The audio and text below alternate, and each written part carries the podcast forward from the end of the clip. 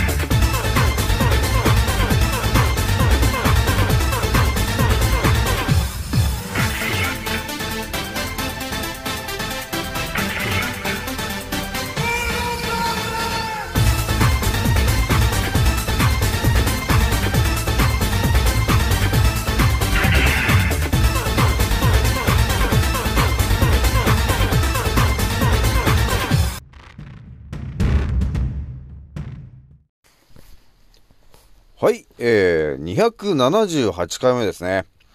賢者の戦闘プログラム第175弾、始めさせていただきます。創造船オメガ号、宇宙一の名記録マスター、青木丸でございます。今から話すことは、私の個人的見解と、おとぎ話なので、決して信じないでくださいね。はい、ではですね、今回ね、えーお伝えするのがですね、えー、いつも通りね、えーインスタの告知でお伝えしたんですけども、一発目にね、あのね、あの、みんなね、聞いたことあると思うんだけど、痛いの痛いの、飛んでいけっていうね、この呪文みたいな話があると思うんだけど、この話がね、えーどうもね、ちょっと引っかかってて、えーこの話の、ね、真実を、ちょっとお伝えしてみようかなと、えー思ったのが一発目で、二つ目がですね、えっ、とね、この世界はですね、すでに、あの、もう平和ではないよと。えーなので、えー当たり前にね、この正義と、ね、呼ばれてるものがあると思うんだけど、それを振りかざしても負けるよっていう説ね。これをちょっとお伝えしておきますね。で、最後がね、えーいつも通り、えー気軽に DM くださいねの話をね、えーしようと思います。じゃあ、まずね、一発目にね、あの、ちょっとお伝えしておきたいのが、えー私のアンカーがですね、えー6300、え再生を突破しました。えー皆さん聞いてくれてありがとうございます。えーなので、まあね、だんだんやっぱり、確実に増えてるなと、えーいう感じありますけど、今でもね、あのーほんとね、私も日中一発目、あのーインスタ投稿しましたけど、YouTube とかでね、あのー相当ね、えっ、とね、規制が激しくなっちゃってるんですよ。だから、あのーこれね、音声で喋ってるけどね、いつこの音声も目つけられるかわかんないんだけど、だからね、あの五郎丸とかね、あのー陳健一がとかって言ってるんですけど、だからね、えー、五郎丸の茶番をやめてくれとか、あとは陳健一を打つなとかね。だからそういう風に発信しないと、もうね、AI が、えー、もうサムネイルごと、そのね、えー、読み取って、えー文字をね、えー検索がかけてるんですよね。っていうことをやってるらしいから、あのーバンバンバンバンね、えー規制が今ね、強化されちゃってるから、えそういうアカウントごとね、今消されてってんですよね。えなので、ちょっとね、えちょっとね、注意していただきたいのと、こっからがまたね、あのー生き残るためにはまた難しくなってくると思うんで、これからね、あのーだから、あれですかね、えー五郎丸は茶番だとかね、えマスクはするなとか、あと、新健一を3回目打つなよとかって、そういう発信をえしたいとは思うんだけど、ちょっとね、もうね、世の中がそんな感じじゃなくなってきちゃってるので、えーちょっとね、えー叫びたい方は、えー私のようにね、えー呼び方をもう、ある程度変えてですね、変えるけどわかるかという感じで、ちょっと発信してもらった方がいいかなと、えーいうところがありますね。なので、あのえー、五郎丸とかね、えー、陳健一とかね、えそういう形で、えーやってもらえると、とりあえずはすぐには、あの、見つけられないかなと、えーいうところがあるので、そういう形でね、えー、うまく、え、やっていってください。で、あとはね、あの、過去のね、記事とかで、えー、五郎丸とか、陳健一と、えいうフレーズを使ってるものは、えちょっとね、徐々にね、え消すとか削除とかをちょっとしていった方がいいかなと、えいうことになってるので、その辺をちょっとね、注意してくださいね、皆さんね。で、まず一発目ね、ちょっとお伝えしますね、じゃあね。一発目がね、あの、痛いの痛いの飛んでいけの話なんだけど、私もですね、あの、ちょっと最近あの、また不思議な話してて、人間のね、その細胞を活性化するにはどうす、話、どうしようかみたいな話してたと思うんだけど、その話をずっと頭で考えてた時に、ふと浮かんだのはこれなんですよね。痛いの痛いの飛んでいけだったんですよ。いや、俺もね、なんでこのフレーズが頭に浮かんできたんかなと思ったんだけど、その動きをね、見てね、ちょっと、あの、繋がったことがあって、皆さんやったことありますかね？痛いの痛いの飛んでいけっていうことを。どうですか？皆さんやったことあります？ああ、やっぱり何人かはね、やっぱりちっちゃい頃にね、子供の頃かな、なんかやったことありますよっていう人が結構いますよね。もう私もね、確かになんかね、あの、普通に家で動いてた時に、例えばね、テーブルの足のところに、えー、自分の、あの、右足の小指を、えー、ぶつけた時に、あーっていう風になった時に、なぜか痛いの痛いの飛んでいけってやって全然飛んでいかないんだけどやったことあるんだけど、まあ、そういうことなんだなと。要するに、そのね、えー、多分皆さんもあると思うんですどっかに、えー、足の小指をぶつけてしまったと。そうした時に、痛い痛い痛いってなった時にね、痛いの痛いの飛んでいけとかって言って、まああれかな、あの自分の親とかかね、お母さんとかが、あのなんか痛いよって言ってた時にね、あの、痛いの痛いの飛んでいけって多分やってくれたと思うんだけど、そのイメ、そのシーンをね、で改めて立ち止まって考えてみたときに、確かにね、その痛いところを、えー、手でこう押さえて、で、擦るわけだね、そこ。で、擦ってですね、呪文を唱えるわけですよ。痛いの痛いの飛んでいけってこう飛ばすわけなんだけど、この動きってもしかして、もしかしてあれじゃねえかなと。細胞を活性化させてるんじゃねえか、これは、と。っていうことにね、気づいたんですよね、私はね。だから、あのー、細胞がね、やっぱり、ずっとうまく使ってないとですね、やっぱりなまってきちゃうじゃないですか。だからそれは人間の体全体で、それは、あの、共通して言えることであって、なので、そのね、ぶつけて痛くなったところを、早く治すためには、要するにそこの細胞を活性化させることによって、血流を良くしたりね、えー、そこの細胞たちの動きを良くするとですね、結局、治すための白血球とかそういうものたちもね、えー、赤血球とかね、そういうのが、えー、動きが良くなるから、それは早く治るわけですよ。温まるしね。擦ることによって温まるんで。だから、それは非常に、あの、重要なことを言ってるんだなっていうことにね、気づいたんだね。その、痛いの痛いの飛んでいけというのがね。多分ね、この、この、痛いの痛いの飛んでいけに、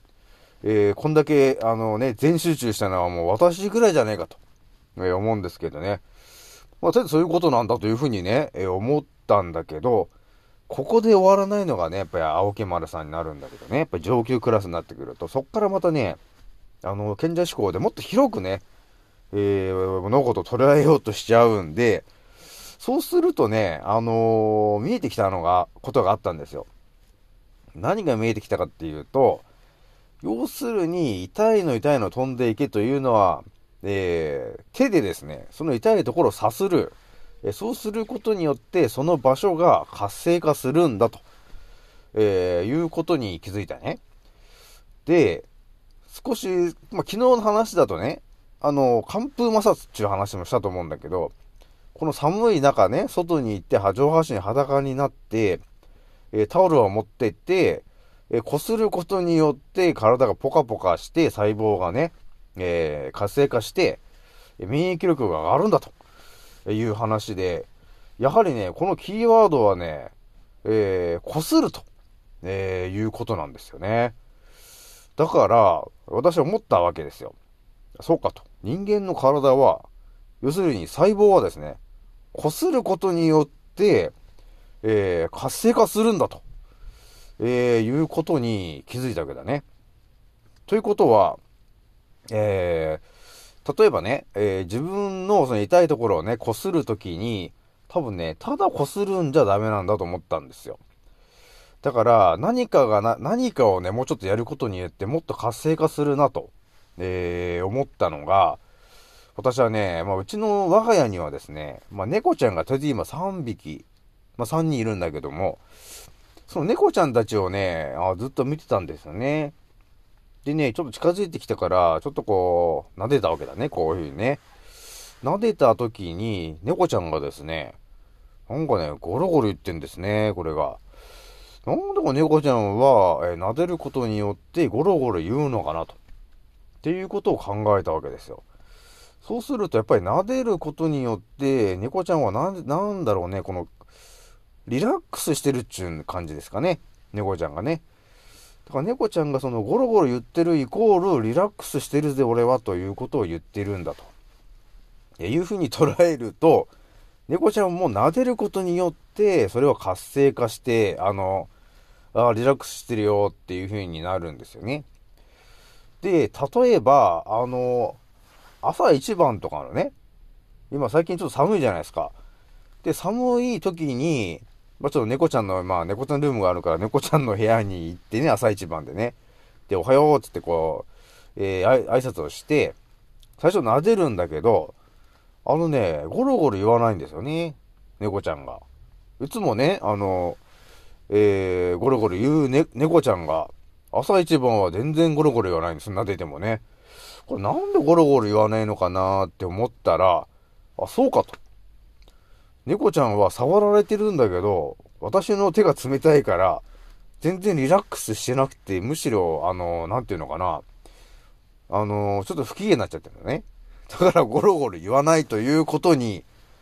気づいたんだよね。だから、そのリビングとかでね、ちょっとあったかい状況で、手もあったかい状態でね、ね猫ちゃんをこう撫でるとですね、もうすぐにこう、あのね、ムツゴロウさん的な感じで、ゴロゴロゴロゴロこう言うわけなんだけど、冷たい手でね、冷たい手でこう猫ちゃんをこう、えー、撫でてもですね、もう全然リラックスできねえじゃねえかって言って、ゴロゴロしないんですよね。ということはどういうことなのかと、えー、言うとですね、やはりですね、その撫でる手の、えー状態も、えーその痛い痛いをやる場所に、えー影響するんだなと、えーいうふうに考えたわけですよ。なので、そこで私が編み出したのがですね、猫ちゃんを撫でるときにですね、まずは自分の手をですね、えー活性化させると、えーいうことをひらめいたんだね。だから、まず猫ちゃんを撫でるときに、まずはね、自分の手をですね、3分ぐらい、あの、両方の手でこうね、擦るわけですよ。手のひら合わせて。で、それを3分ぐらい擦るんだけど、ただ擦ってもだ多分ダメなんだなと思って、上下に擦るというよりは回す感じですかね。で、回してですね、まんべんなくこの手のね、えー内側と外側をまんべんなくこう、ずーっと擦ってるわけ、3分ぐらいずーっとね。でそうすると、きっとね、手が活性化すると。で、その温まった手の状態で猫ちゃんを撫でてやると、ゴロゴロゴロ言うわけなんですよ。ああ、これがリラックスしてると、ねいうことなんですね、ということになったんだね。だから自分のね、その、こすって暖かくした状態の手は、要するに活性化してる手であって、ね、これは何かしらのエネルギーを発ししてるものなんだなと、えいうふうに考えたわけ。で、これを猫ちゃんで撫でることによって、ね、猫ちゃんがリラックスしてると。ということは、やはり何かしらのこの手のから出てるものが、えー猫ちゃんを、えー癒していると。リラックスしていると。えーいうことになっているんだなと。えーいうことまで、えーなんとなくまあ分かったわけなんですよね。で、このリラックスとかね、えーこういう癒しみたいな話っていうのは一体何なのかと、えー言ったときに、えー地球から発信されている 528Hz の話かなと、え、いうことがなんとなく分かってきたんですよね。でこれが無理やり繋げている感じはあるんだけど、もしかしてですよ、と。えー、人間をね、こう、こすって、手のひら、手のひらをこう、こすって温めて活性化させたら、もしかすると手のところから 528Hz の、えー癒しのエネルギーが、えーそこに蓄えられるようになってて、で、これをその猫ちゃんとか、えーそ要するに弱ってるところっていうのは、その周波数がもう弱ってるから、えー痛くなったりなんかなっていると。だそこに対して、えー地球のね、周波数である528という癒しのね、えーその周波数を手で作り出して、で、そこを、えー幹部を痛いの痛いの飛んでいけってやるとですね、えー要するに、えー癒しの効果が、えー加わって、癒しとはね、活性化の効果で、えその痛めた場所が治るのが早くなるんだなと、えーいう風になるんだなと、えーいう風にちょっと、なんか見えてきたものがあったんですよね。なのでちょっと今回ちょっと皆さんにお伝えしとくんですけど、まあそのとこかなと思ったんで、皆さんもね、ぜひともね、痛いのは痛いの飛んでいけ、これをちょっとね、改めて、やってみてほしいなと、えーいうことが、あったんで、ちょっとお伝えしておきますね。なのでね、あれですよ、あの、マッサージとかね、あ、あれが、あれかな？あの、シルクマッサージしてる方とかいたらですね、えーぜひともね、自分の手を、えーまず、えー温めてもらって、えーそしてですね、あの癒しのね、癒しの528のヘルツのね、この癒しのこの手になると思うんですよね。で、活性化された手になるから、その状態でですね、マッサージとかね、えやってもらえると、さらにそのお客さんのね、えーその、えーマッサージしてるところがね、その場所が活性化していく、えー感じが見えてくるからね、皆さんね。えそういう感じでやってみてもらえるといいかなと、えー思いますね。じゃあ二つ目いっちゃおうかなと思うんですけど、二つ目がまたちょっと深い話なんだけどね。あのね、正義は勝つという話なんだけど、やっぱりね、あのーちっちゃいね、子供の頃からね、我々はいろんなアニメとかね、その特撮を見てきたわけですよ。だ特撮っていうのは、あの、えー仮面ライダーとかね、えーまあ、ウルトラマンとか、えーまあ、そういう類ですね。あとは、えー、10レンジャーとかね、えー、5レンジャーとかね、いろいろいろいましたね、そういうのがね。えーあ、同じ世代かっていう感じありましたけどね。でそういう感じで、えー要するにヒーローみたいなのがいて、で、悪役が、えー敵なんですけど、で、最後はね、大体その、ヒーローが勝つっていう感じになってるわけだね。えーだからあれですね、あの、えー水戸黄門。ありましたね。水戸黄門もね、その、江戸時代的な話で、えーやっぱり最終的にはね、えー黄門様が、あのこの門どころは、つってこれで、要するに正義を勝つって感じになるわけなんですよ。なので、やっぱりね、あとあれかな、アンパンマンとかでも、絶対最後アンパンマンが勝つと、えーいう風になるわけなんですよね。だから、その、やっぱり正義が勝つんだと、えーいう風になってるんだけど、これがですね、あの、今のね、現代にそれを当てはめてしまうとですね、えー正義は本当は勝つんだけど、なぜか負けてしまうと、えーいうことが、えー発生してしまうと、えーいうことなんだよね。えだから多分ね、うん、まあ普通に生きてるとね、多分みんな、正義は勝つのが当たり前だと、ね、えー思っているんだけど、実はですね、そうではなくてですね、このね、今ね、この地球と呼ばれてる範囲があるんだけど、えーそこをやっぱりね、この、えー仕切ってると、えー支配してるっていうね、だから、なんていうのかな、まあ、このね、地球という、その、えー範囲がですね、えーまあ、なんていうのかな、まあ、アンパンマンだとして、要するに、あれなんですよね、えーバイキンマンと呼ばれてるやつがですね、この、えー地球と呼ばれてる範囲を、まあ、支配しているんですと。で、そのね、えーアンパンマン、えーと、バイキンマンと呼ばれてる奴らの、えその手下みたいな人たちがいるんだけど、今この地球の範囲にいるのがざっと72億人ぐらいなんだけど、えーその手下がですね、どうやら71億人ぐらいは、要するに支配層の手下の可能性があるわけなんだね。もう思いっきり言っちゃうとね。なので、その状況でですね、えー、正義は勝つんだと言ってですね、アンパンマンが、えー、バイキンマンを倒しに行ってもですね、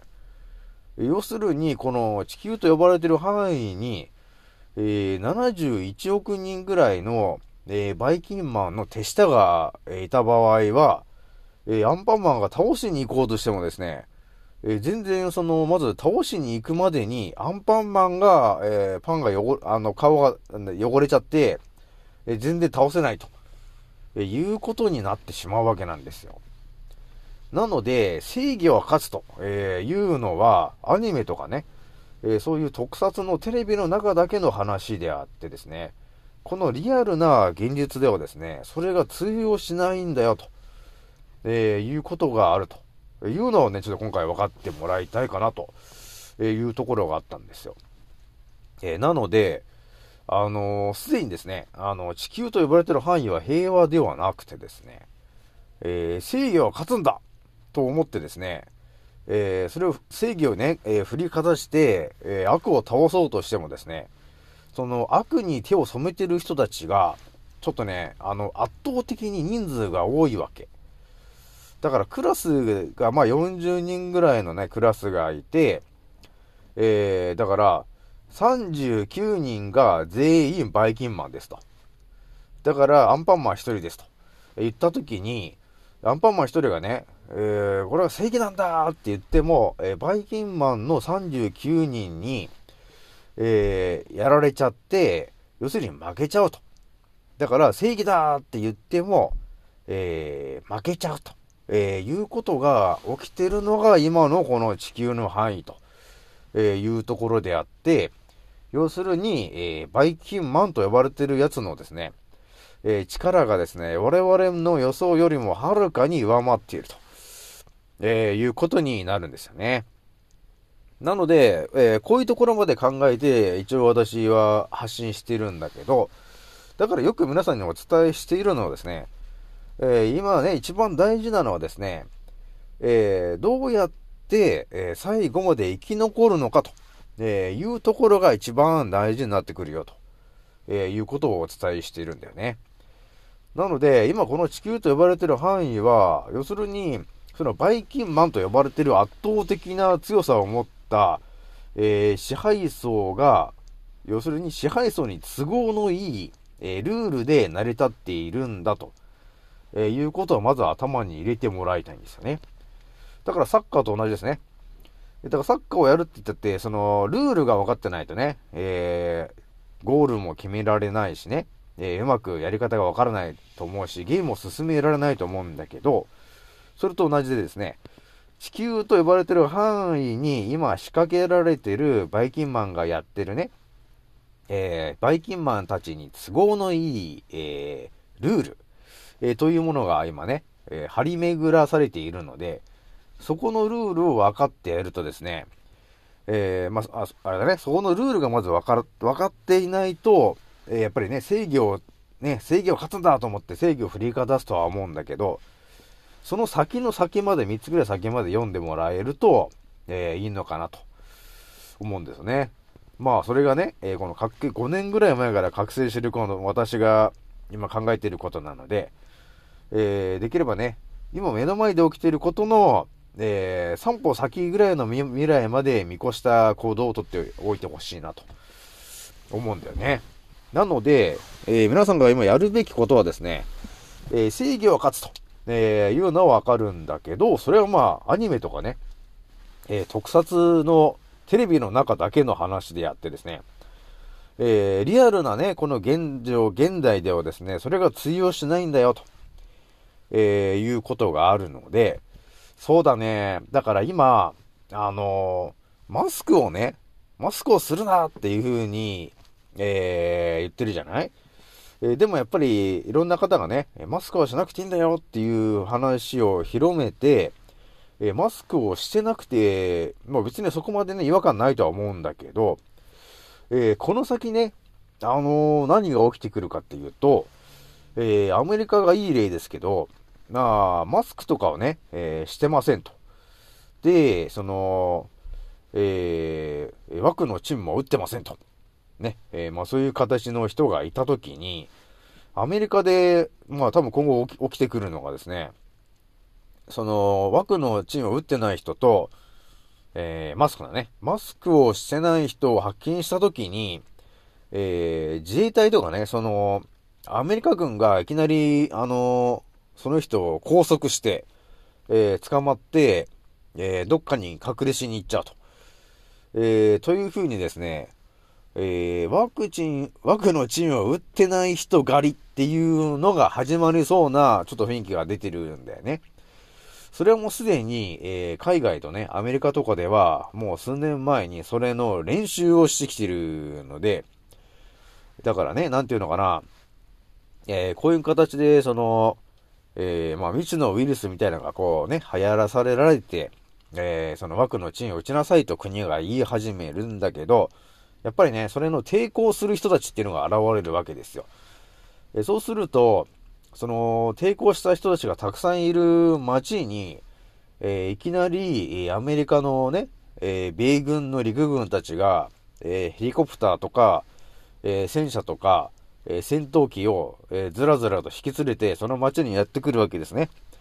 で、そこで、えーワクチン打ってねえやつはいるのかと。で、いうのと、マスクしてるやつはいるのかっていう感じで、えー一人一人ですね、あの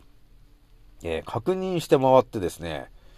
で、強行的にですね、強制的に連行すると。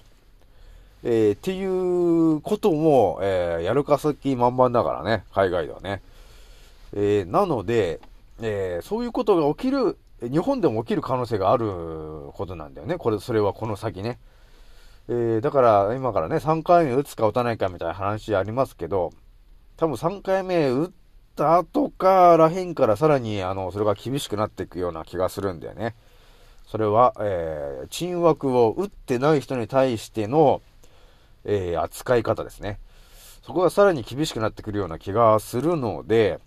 えーできればね、それを見越した形で今、えーやっといてほしいんだよね。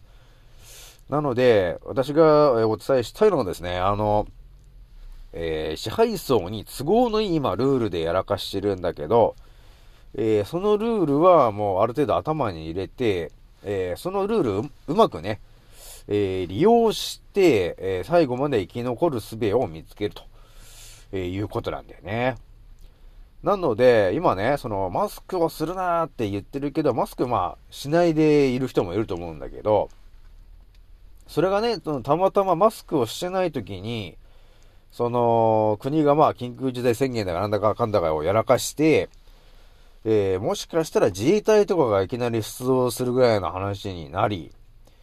えーそのね、えー枠の賃を打ってない人たちが、えー外でね、マスクしない、しマスクをしないで、えーうろうろ歩いていた時にですね、なんでマスクしないんだ？って言って、それをきっかけに拘束されてどっかに連れて行かれてしまうと。えーということが、あの発生しそうなんだよね。この先ね。この先の未来の話ですね。えーなので、今ね、マスクをしてない方にちょっとお伝えしておくのが、えマスクはまあ、とりあえずしなくてもいいっちゃしなくてもいいんですけど、えー緊急事態の時にはですね、マスクをいつでもつけられるように持っといてね、と、えーいうことは、ちょっとお伝えしておきますよ。これは、あの、未来で起こることなんで、だから、あの、マスクしなくていいや、いいんだと思って、こう、してないと、えーいう人もいると思うんだけど、またこの状況がちょっとでも変わった時に、本当にそのね、えーこのウイルスっていうのは本当やべえんだみたいなね、コロナがやばいんだみたいなことを、ね、国がさらに強く言い始めた時に、そのマスク、マスクをしてるかしてないかだけでも敏感になってくるとね、あのそれによって、あの外からのね、えー誹謗中傷だったり、えー何かしらの攻撃みたいな、ね、そういうものが、えー起こる可能性があるので、だからね、この私のチャンネルを聞いてくれている皆さんはですね、えー今起きてることの、えー先に起きること、さらにその先で起きることまで、えー頭で想像してもらって、え自分はどうやって最後まで生き延びを生き延びることができるのかと、えいうことを考えてほしいんだよね。なので、私がお伝えしているのが、要するに、ええーマスクを、本当は、本当はしたくはないんで、したくはないんだけど、あえてマスクをすると、えー、いうことですね。そうすることによって一列に並べさせられた時に、マスクをしてるから、えー、何も、えー言われないし、何も起こ起こらないと、えーいうことになるんで、えー、だからそういうふうにね、えーカモフラージュする、ね、えー羊になりすます。こういうテクニックが、えー本当に生き残るために必要なテクニックなので、今だからマスク持ってない人が、えーいたらですね、いつもね、つけてないんですよっていうのがいたら、いまあ、つけてないのはいいんだけど、いつでもつけれるようにだけはしといてねと。だからマスクは持っといてねと。えー、いうことはちょっとお伝えしておきますね。えー、そこが、あの生き、生きれるか生き残れないかのそのテクニックのところでね、マスクというものが結構重要になってくるアイテムだからね。なので、その辺があるので、よろしくお願いしますね。はい。ということですね、あのー三つ目ですね。えー気軽にね、えー DM くださいにの話なんだけど、まあやっぱりいろんな方がね、あの、私に今気軽に、あの、メール、DM をくれてるんですけど、なんかね、いろんなジャン、ジャンいろんなジャンルの人が私に、えー気軽に DM くれてますけど、まあまあ、ちょっとペラッと言っちゃうと、結構なんか音楽関係の人があれだなと思って、いやー、青熊さん目覚めたんですよね、みたいな感じの、音楽関係の方が結構、えー私に DM をくれたりね、まあ、私がちょっとね、フォローで声をかけたときに、いやー、実は私もちょっと目覚めちゃってんですよね、みたいな人が、えー、ちらちらといいてですね、まあ、YouTube を見に行ったらですね、いや、おやおやと。なかなかなんか、なんかすごいなんか、偉い、なんか人気の人から DM が来てるな、みたいなね。えそういう、そういうこともあるんですけど、まあ、とりあえずね、あのーとりあえず何でもいいんで、ね、気軽に DM をくれると嬉しいなと、えー思っております。でね、やっぱり DM なので、まあね、えーとりあえず何でもね、えー気になることとか悩み相談とかね、えーあれば、えー私もね、えー情報くれれば、えーちょっと自分の頭でね、考えたり、自分でこう、情報を調べてね、アドバイスできることがあれば、えーバシッとね、アドバイスするので、えー今後ともね、気軽に、え DM の方よろしくお願いします。はい。ではですね、ちょっとまだな、長くな、長くなっちゃいましたが、えー今後ともよろしくお願いします。じゃあ次の音声でまたお会いしましょう。またねー。